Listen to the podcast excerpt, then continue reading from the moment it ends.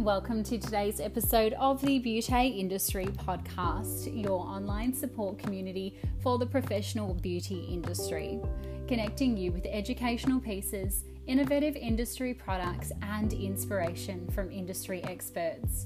I am your host, Founding Director of Beauty Industry, Tamara Shaw.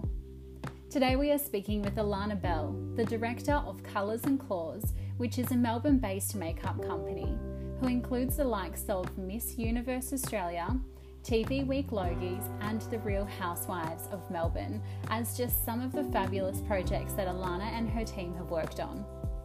Alana has recently flown home from New York, where she spent time creating and perfecting runway looks for some of the newest and most well-known designers across the globe. The beauty industry is forever expanding, and the cosmetic and makeup area is one which has been booming this year and will continue to do so in the coming years.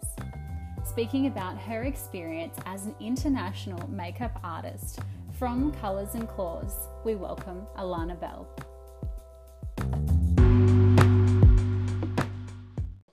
Hi Tamara, how are you? I'm good, how are you? Yeah, really good, thank you. Not too jet lagged, so that's great. Yeah, it's a little bit of a transition coming all that way home, isn't it? Yeah, it certainly is a long way, that's for sure. So talking about your career there, you've highlighted some pretty impressive projects that you've worked on. A flashback to little Alana, was that makeup something you always wanted to pursue as a career? Well, I'm actually a qualified beauty therapist, so that it was definitely the beauty industry that I loved. However, makeup for me is sort of the area that I steered towards, simply because I just love making people feel beautiful, and that's the whole reason that I do love makeup and I do keep doing what I do. People have asked me, am I creative? Is it the creative side? And I can't even draw. So it's certainly not that side of it. It's definitely about making people feel beautiful, feel confident. And, when we feel beautiful, we're more likely to have longer conversations, be more present and have more confidence in everyday life. So it's definitely about that. As an example, on the weekend, I did a wedding. I flew back in, I did a wedding, and there was an 85-year-old grandmother of the bride there, and the bride said to me, oh, just put a little bit of makeup on Nana. And, she was watching it all happen, and I said to her, would you like some lashes on? And I could see she was like, yes, she was excited. And, I did a full face for her, and she absolutely loved it. And it doesn't matter if you're 85 or you're 8, you want to feel pretty and you want to feel beautiful. And that was a great reminder for me coming back from such a big event like New York Fashion Week to just remind me why I do this. It was wonderful. Yeah. Yeah, that's pretty amazing. Yeah. You fall in New York and New York Fashion Week. How did you get there, and what is that experience like? You're not just a beauty therapist and then you're at New York Fashion Week. Where did your career kind of catapult you to that level?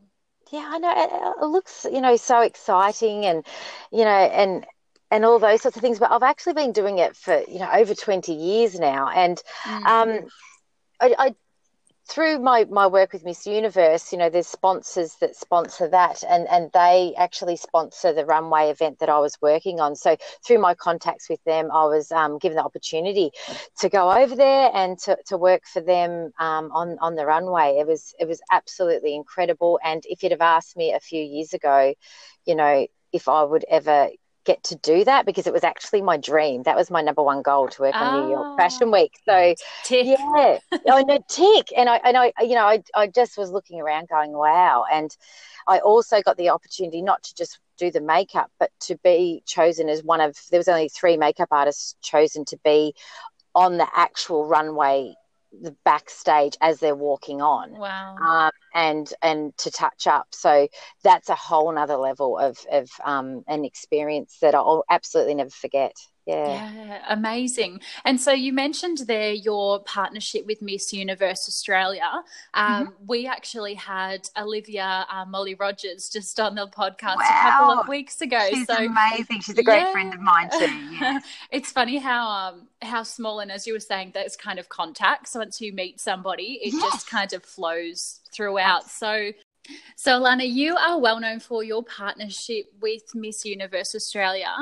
Tell us how that partnership came about.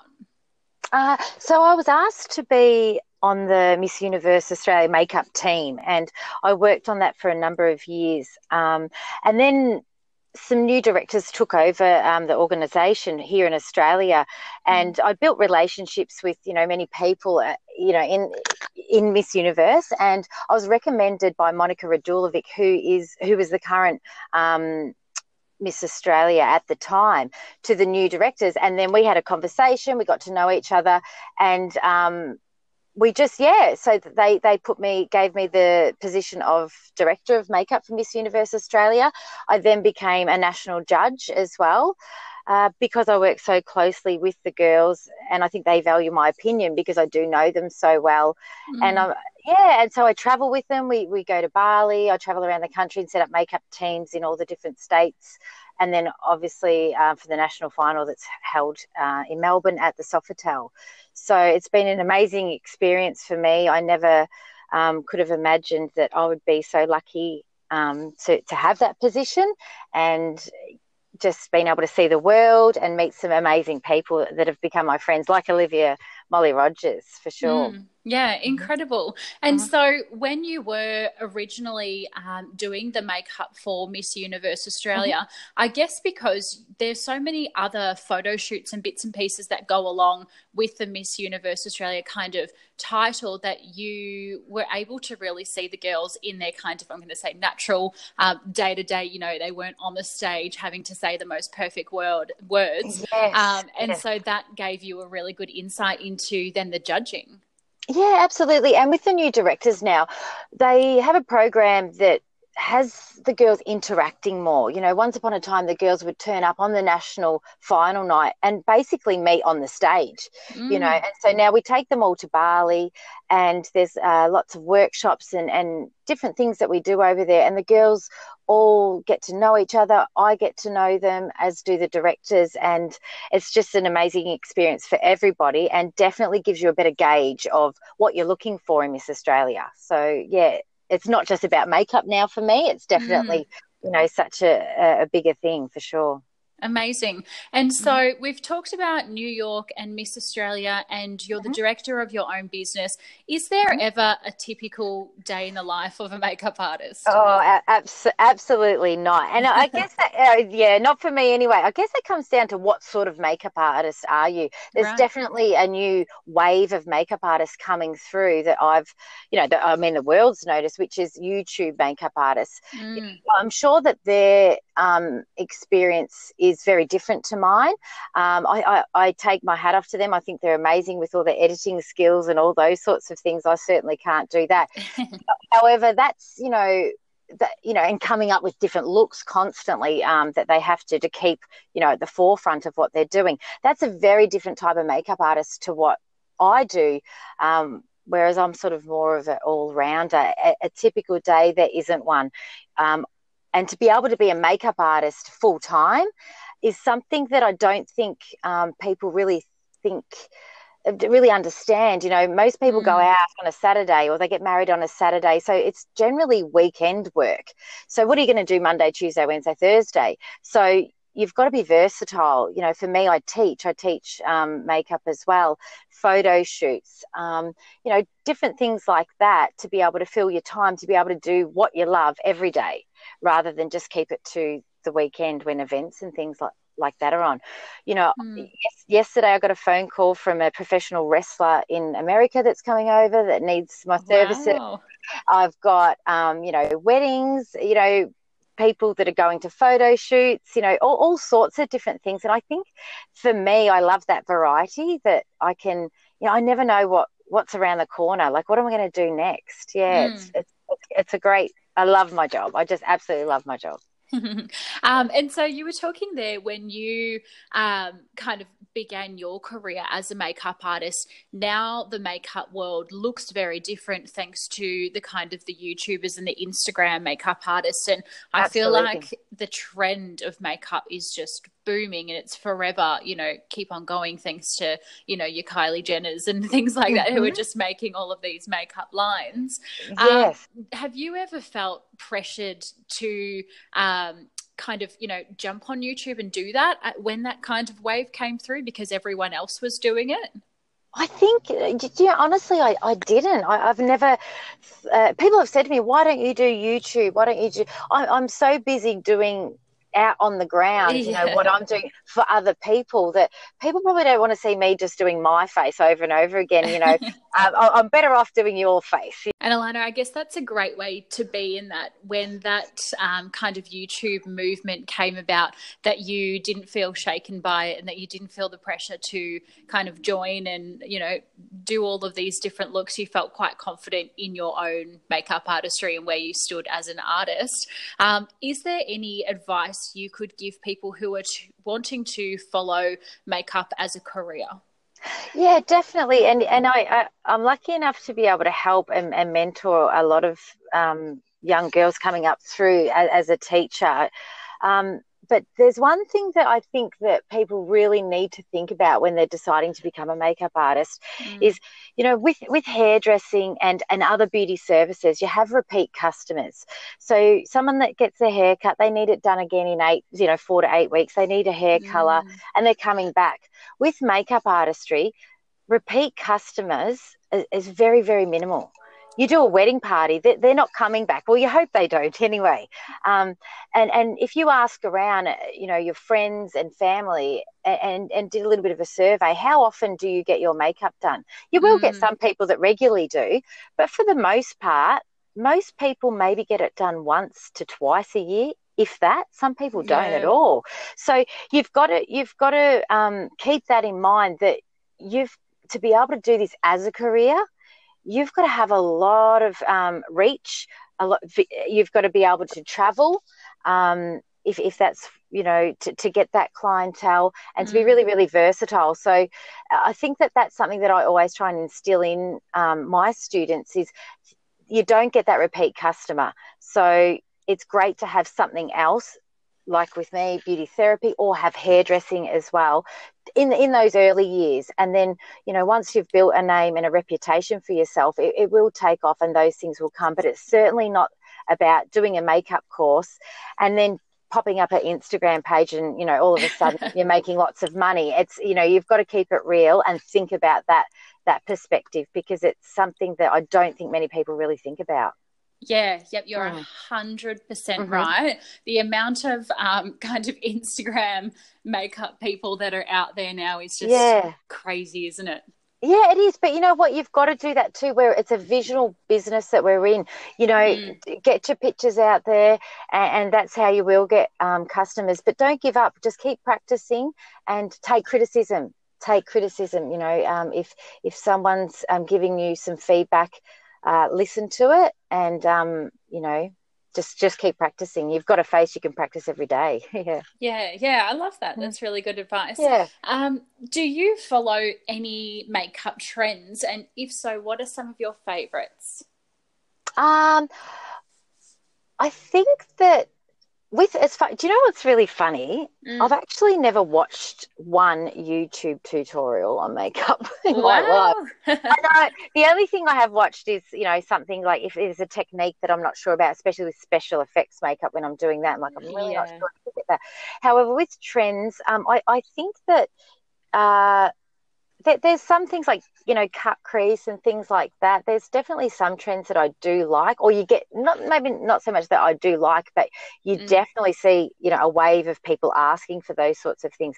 At the end of the day, if you can make someone just look fresh and natural with what they've got, that's the best makeup to do, you know, rather than to change someone completely. Is definitely take what they've got and make the most out of that. So yeah, that's what I like to do. Kind of like your skin but better. Yes. For sure. What's something that your clients ask you the most for? Is it that just kind of natural but a little bit of sparkle, or no? Definitely not. No, it's definitely people want to contour me. Contour me. Yeah, they want to be contoured, and eyebrows is certainly something that's very important. And it's hard for makeup artists because we meet people with no makeup on generally. So we don't know. So another piece of advice which is really, really good to when you're becoming a makeup artist is, I always say, can I see your Facebook profile picture?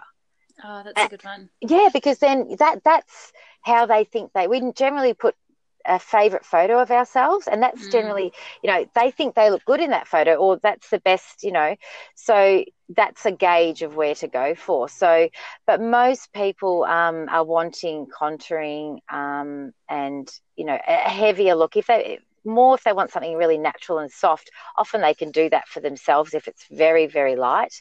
And then they'll come to a makeup artist to do something that's maybe a little bit trickier for them to do at home.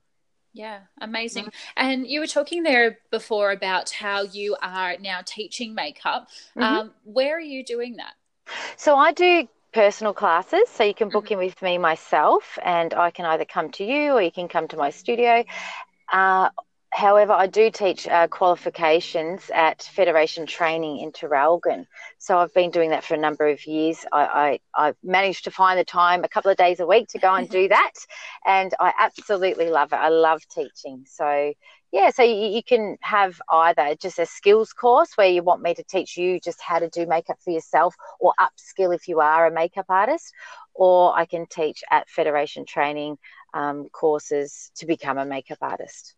Yeah, amazing. I might need to book in with you to teach me how to do something about the eyes. All I do, you would hate it. All I do is I get one colour and bang, eyeshadow. That's it. When in doubt, just keep blending. Just keep blending. And my partner goes, what have you got on your eyes? Your eyes look different today. Okay, well, maybe we need to meet up. And I'm like, yeah, I tried. Yeah, terrible at makeup. So, Alana, can anyone join those Federation classes? Yeah, anyone can enroll. You can go to their website or give them a call. There's Cert 3 Makeup is the course that I mainly teach. However, I do units in beauty therapy and some of the other courses that they do run. So, definitely anyone can enroll for sure. Amazing. Well, it's been so wonderful talking with you today, Alana. Thank you so much for taking the time out of your busy schedule. No problem. I'm on my way to Melbourne for a meeting, and I've actually pulled over to talk to you. So I'll keep going. I'm on my way. Oh, thank you so much. I really appreciate it. We will link all of Alana's Instagram and Facebook and all of her personal pages to the podcast. So if you want to follow Alana and have a look at some of her incredible makeup, you absolutely can do. Or perhaps if you want to be a student of one of Alana's classes, definitely head on down to the Federation in Traralgon, or you can book a little one-on-one session with her. As always, if you have joined today's podcast, please make sure to subscribe to the channel and give us a 5-star rating and give us all of your feedback on today's episode. I love reading it. And don't forget to follow Us Beauty Industry on all of the social channels as well. Until next time, stay connected.